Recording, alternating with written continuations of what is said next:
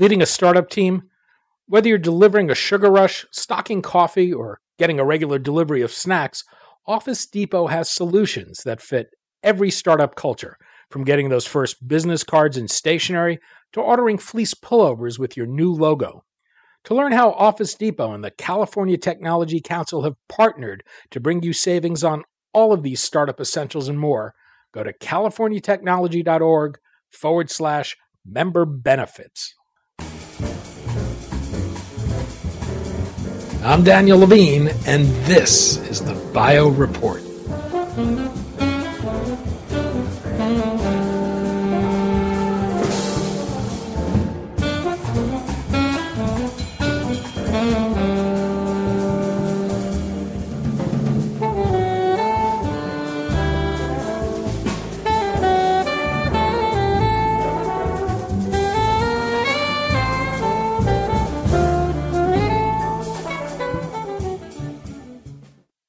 Clinical trial of an experimental vaccine against HIV that just began in South Africa is raising new hopes of making strides against the disease.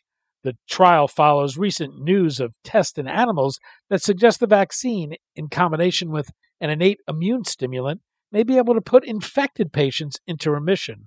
We spoke to Colonel Nelson Michael, director of the U.S. military HIV research program at the Walter Reed Army Institute of Research about the new trial, how this vaccine builds on what was learned from a clinical trial in Thailand from an earlier version of the vaccine, and why there's hope of related work moving researchers towards a functional cure for the disease that could free patients from the need for antiretroviral therapies for extended periods.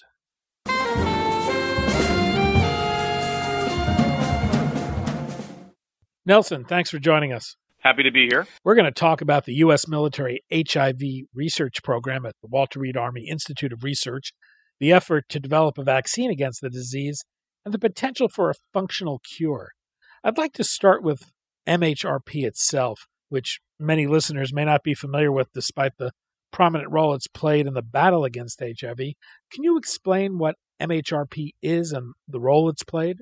Sure. Yeah. So the U.S. military HIV research program stood up in 1986 when the Defense Department began to realize that HIV was a threat not only to our own citizens, but uh, it was a, a special threat to service members. We had thousands of individuals that were detected to be HIV positive once the uh, blood tests from Dr. Gallo and others were available in 1985. And we realized we had a real problem. So I think one of the things I'm really proud of, I joined the program in 89, was – we took the, at that time, controversial but well established public health approach of screening all U.S. military service members. Why? Because we did this, we actually used the um, ourselves in, uh, in combat situation as walking blood donors. Uh, we did this over 10,000 times in the recent wars in the Middle East. So, you know, soldiers, uh, we protect each other. And um, we give up some rights as citizens to, to join the military, but uh, first and foremost, we really fight for the person to the left and right of us uh, at the end of the day. And so this was something that, that within the military we didn't feel as soldiers was particularly controversial. We wanted to make sure that we weren't going to be a threat to others, that we would always be there to protect each other. Um, what we learned from this was that the vast majority of soldiers that were infected with HIV in the mid 1980s were healthy and we were actually the group that uh, defined that there was a very long period of time between becoming infected with HIV and getting sick. Um, the Pentagon decided that this would be considered a service-connected disability, and that as long as you were healthy enough to serve, you would stay um, on active duty and uh, would have a, uh, you know, you would do your career as long as you could. Um, I was excited in the mid 90s when the antiretroviral drugs became available. As you can imagine, soldiers are pretty goal oriented, and um, we, uh, we our infected HIV soldiers do a, a good job at taking their medications. And um, I began to watch patients of mine that I didn't think would um, uh, make it much longer uh, all of a sudden become healthy because they uh, started taking antiretrovirals. So I think one of the key things that our program brought early on was taking the right public health approach to the HIV epidemic while at the same time we were focusing uh, like a laser beam on developing a vaccine for HIV. A trial of an experimental HIV vaccine is just getting underway in South Africa. The trial follows one that was conducted four years ago in Thailand. That study found the vaccine that was tested only worked in 31% of the cases and wore off over time, but it led to an understanding of a potential vulnerability in the virus. What was learned in that trial? So, the RV144 trial actually was um, was uh, unblinded in 2009, and uh, we published that in the New England Journal of Medicine. It was a real boost for the field because it showed for, really for the first time that an HIV vaccine was possible. There had been other studies that had been done that showed the vaccine that other vaccines didn't work, and about a year before, in 2008, there was a vaccine study using something quite different that not only showed that the vaccine didn't work, it actually suggested the vaccine made it more likely um, you receive the vaccine to become infected with HIV, the last thing you'd want. It, that really began to put the whole idea of developing a vaccine for HIV into grave doubt. So the RV144 trial, even though it was only 31.2% um, uh, effective, that number was three years after the you you, you received the last um, uh, shot from that vaccine regimen. When we looked in subsequent studies at six months after you received the vaccine, its its um, ability to protect was actually 60, 60 percent. And but but the way we had designed the trial, we designed it and designed all the public health uh, implications thereof to be only read out at three years afterwards. And so that was exciting um, even though we would rather have had a vaccine that we could have uh, va- uh, licensed in Thailand in, two, in 2009, we began to unpack why the vaccine was initially so largely effective and why the vaccine wore off over time. And that led to understanding the vulnerability that you referred to. It's, it's a part of the virus that we call the, the uh, second variable loop, or the V2, uh, as, a, uh, as a code name. And everything that we're now bringing forward to test in the Republic of South Africa is based on understanding why the vaccine worked in Thailand, understanding that vulnerability, and exploiting it with the, the next generation of vaccine. What's different about the vaccine that's being tested in South Africa? How does it work? So there's three fundamental differences between what we did in Thailand and what, what the field is doing in the Republic of South Africa. First, as far as the vaccine is concerned, we retooled the vaccine so that it was matched. It matches the type of HIV that circulates in South Africa, which is called subtype C. The kind of uh, HIV that circulates in Thailand is a different type, so we had to change the vaccine to match the population that we were going to then test it in uh, the second time. Two is that remember I told you earlier the vaccine wore off. Now we're giving an additional boost at the 12 month mark, and we're adjusting the trial to be read out at 18 months, not at not uh, at 42 months. And so we'll have a much better powered look for what we think will be feasible that this vaccine, which which worked but not well enough, can be um, can be boosted. And lastly, there's a, a, a tweak in terms of a a compound, a chemical compound called an adjuvant that boost immune responses uh, even more. It's commonly uh, used in vaccine development. So, so we're using a different kind of adjuvant, which is the technical name for this kind of compound, um, that again is commonly used in vaccines that you would get for influenza or other kinds of uh, infectious diseases. So again, we're exploiting the vulnerability that we learned from the Thai study in 2009 to uh, to optimize what we hope to learn in in South Africa in 2016. How's that trial being conducted? So the way this trial works, and this is actually a fairly big difference between what we experience in Thailand and what we'll experience in South Africa. The level of infection per time in the uh, population that we're vaccinating in um, in South Africa is about 30-fold more intense. So there's a lot more disease transmission in South Africa than the populations we are working with in Thailand. As a consequence, we will enroll only um, uh, 5,400 uh, individuals instead of 16,000. And half of those individuals will receive a placebo, and half will receive the active vaccine. Those individuals will be followed over time. They'll be counseled on safe sex practices. Um, they'll be counseled on the use of, of, um, of a variety of techniques that either are available now or might become available, like pre-exposure prophylaxis, if the government of South Africa um, uh, increasingly rolls that out. So um, these individuals, everyone in the study, even though they won't know, and we won't know as well as, as study investigators, we won't know what they're receiving until the end of the, uh, trial. everyone is going to be counseled on and continuously counseled on safer sex uh, approaches. So the endpoint is going to be who becomes infected and who doesn't. This is exactly what we did in Thailand. And the critical point is, so I told you that study volunteers don't know what they're receiving and the actual study investigators don't know what's being injected. Well, someone's paying attention. Um, there's a group that's called the Data Safety Monitoring Board. Sure. That's an independent group, and they are the watchdogs of the study. They see every bit of information that comes out, um, and they will very, very carefully monitor this trial, first and foremost, to make sure it's safe. And second, if they see that the vaccine is really working um, better than we, we expected, they could potentially stop the trial and say, stop, this vaccine is working they could stop the trial and say, uh, "Stop! This vaccine is is is causing harm," or they could stopped the trial by saying, statistically, at the end of a certain amount of time, we predict this vaccine will never show efficacy. It won't hurt people. It won't help them either. So, the data safety monitoring group is a really important part of this study. Given the prevalence of the disease and its severity, what would constitute a success for this vaccine in this new trial? So much as we worked out with the Ministry of Public Health in Thailand um, uh, quite some time ago, the level of efficacy that um, the government of South Africa is looking for is 50%.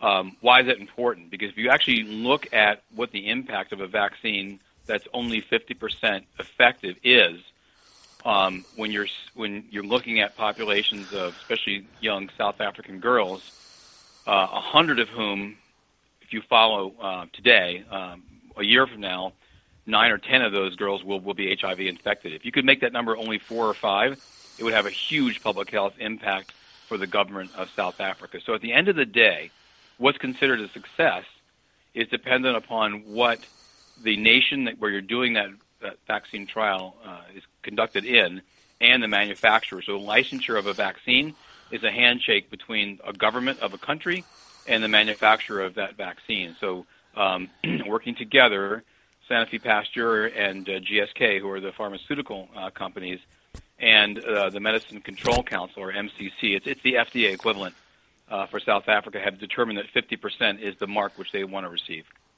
Why has it been so difficult to develop a vaccine for HIV? Is, is this a tougher task than developing a vaccine for other infectious diseases? Yes, much tougher. I mean, uh, really, HIV is the Super Bowl of uh, vaccine development. Why do I say that? So, my own group uh, recently has had um, successes in testing vaccines for Ebola and for uh, for Zika. Um, in both of those cases, as, as terrible as, as those diseases are, if you survive um, Ebola or if, if you um, um, um, you know Zika is not a, a virus that that, that kills um, uh, people, but it obviously causes birth defects if you're infected with either of those uh, viruses, as an example, the immune response that you raise will protect you for a very long time. It looks like for Ebola, probably lifelong. And that's how most vaccines are developed. You look at the natural immune response and you model it. You say, okay, now I've got a blueprint. The, you know, nature is providing me how uh, what I need to do to make a vaccine. Now you just use a vaccine that gives you those immune responses. So you have a map. In HIV, the, the immune response does not protect you against becoming infected. It doesn't protect you against getting reinfected with a new kind of HIV. So we don't have that map that Mother Nature would provide. And secondly, unlike those other viruses that I mentioned or other bacterial infections, what HIV does, it stitches its own genes in, into ours. And so in that sense, it actually subverts our own cells and, and makes them uh, more cancer cells. So getting rid of HIV or blocking HIV is much more difficult because really instead of an infectious disease kind of thought process, making a vaccine for, for HIV really has to borrow on a lot of what we know about treating cancer, which is a very difficult thing to do. So, uh, for those scientific reasons, making a vaccine against um, you know the deadliest scourge of the 20th and 21st century has really been uh, difficult. But we believe now that our science has evolved to the uh, point where we're really uh, able to take more shots on goal, and we hope to, uh, to have more success than we saw in Thailand in 2009. I'd like to shift gears a bit and ask about some other work MHRP has been involved with, along with Beth Israel Deaconess Medical Center, Janssen Pharmaceuticals, and Gilead. This has to do with the combination of an experimental vaccine with an innate immune stimulant that may lead people with HIV to go into remission. Can you explain what was done? Sure. Um, so the story really starts back in 2012 when Dan and I were um, we published a paper in the journal Nature that showed that a kind of, of new vaccine that we were testing to protect um, animals against the um, the animal equivalent of HIV, which is called SIV, we found that in animals that broke through the vaccine with a certain combination using a, a vaccine called adenovirus type 26 or AD26, that were then boosted with um, a vaccine whose whose name is MVA. That combination caused a significant number of animals to really control their virus, even though they were infected. The level of virus that existed in their bodies after they became infected was quite low. Um, and then that actually turned into a clinical study, which started about three or four months ago in Thailand, using individuals that we have detected very, very early in HIV infection, literally within days. Um, and they get immediately treated with antiretroviral drugs, been treated for years. We're actually using AD26 and MVA in the clinic to see if we can actually begin to to give uh, a chance for HIV to be so knocked down in those individuals that people could could go on um, extended periods of time where they wouldn't have to take antiretroviral drugs. It's called a functional cure. So now fast forward to about a year ago, uh, the partners that you mentioned, we decided that we should, since we had initial success with AD26 and MVA in the uh, non-human primate or monkey model, we should look at these these immune stimulants. And you mentioned uh, uh, a drug that's a TLR7 agonist. So we decided let's marry AD26 MVA, which we knew uh, was meritorious in that in that model. Let's marry it with uh, TLR7, and we tested them in, individually as well. What we learned and published uh, just a few uh, days ago in the journal Nature, we showed that the AD26 MVA, as we expected, worked pretty well. It dropped the level of virus in, in monkeys that um, were treated for a long time with antiretrovirals, received these interventions, and then we took the drugs away. The HIV came back in all the animals, but inter- but critically, in the ones that were treated with AD26 MVA alone, we saw that they had about tenfold less virus after the the uh, virus uh, came back. That was interesting. Um, using TLR7 by itself, we didn't see much of a difference at all. But when, when we put the two together, we saw a 100-fold reduction in the amount of virus that came back, and critically, in three of nine animals, the amount of virus that circulated in their blood was not detectable by standard techniques. So that really was an exciting result. We are now retooling our study in Thailand to add the TLR7 um, compound to the AD26 MVA and continue to make progress on achieving, again, what we would call a functional cure, which would be effectively someone that could go for a very long time without having to take a pill every day. So we're very excited about those results. They are already impacting what we're doing um, in the clinic with, um, with, with human beings, and uh, it's something that we really intend to continue to build on. And is there any understanding why this combination is having this effect?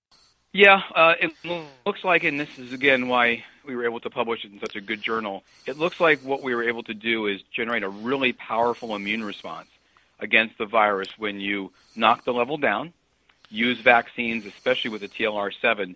It really revved up the immune response specifically to the SIV in those animals, and um, it, and I think that really is the key. If we can do that even more, we could eventually uh, conceive of a time when people could go off antiretroviral drugs for a very long period of time, and ideally, the immune um, if we can get the immune system so revved up um, that's specific. Now, the you know you have to be careful when you when the immune system gets overdriven uh, too much, and especially in a non-specific way, it can cause harm. So we want to make sure that we, we get enough troops to the fight that, that we could conceive that HIV could be cured fully cured, that actually the immune system would find every bit of HIV that's in um, that's in the body and and destroy it. That's the hope. That would be a true cure or a, a sterilizing cure, and um, you know I don't intend to retire until we get to that day. When you look at these recent developments, what's your sense as to where we are in combating HIV and moving beyond antiretroviral therapies to new means of preventing and controlling the disease? Yeah, I mean, I I've been I spent my entire professional life on this uh, disease, and I at age 59 am very very excited about the future because um, even though in in certain countries, um, you know, people begin to think less of HIV because they think, well, you can just take a pill for that. Um, 26,000 people die every week of this disease. It is an unbelievable human toll. Um, and we are finally on the verge now of having so many different tools that we can bring to bear on bringing the epidemic to its knees. Vaccines are looking more and more um, positive in terms of preventing infection in the first place. The use of antiretroviral drugs is getting easier. We're developing monoclonal antibodies and other kinds of, of immune approaches that might be able to keep people healthy for a long period of time or even completely cure HIV. So um, I think 30 years of incredible science. Um, I'm beginning to see the light at the end of the tunnel. But I think the critical point is once you have um, you know the dragon down on its knees, now is not the time to let our foot off its throat. And uh, many of us in our field are concerned that the progress we've made uh, might cause some to say, well, you know, this is not so, so much of an issue again. We made that mistake with malaria back in the 1950s. Drained swamps, used DDT, a bad pesticide, but it killed the mosquitoes. And um, you know, we thought we had malaria licked. Well, you know, it's now the world's biggest killer of children. So because it comes roaring back. So will HIV if we don't keep our attention on this and uh, and not just keep it down, but but knock it out. Colonel Nelson Michael, Director of the U.S. Military HIV Research Program at the Walter Reed Army Institute of Research.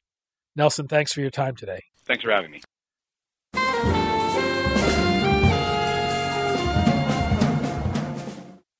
Thanks for listening.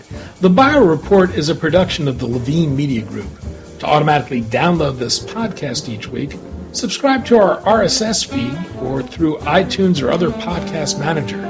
To join our mailing list, go to levinemediagroup.com. We'd love to hear from you. If you want to drop us a line or are interested in sponsoring this podcast, send email to danny at levinemediagroup.com. Special thanks to Jonah Levine, who composed our theme music, and the Jonah Levine Collective, which performs it.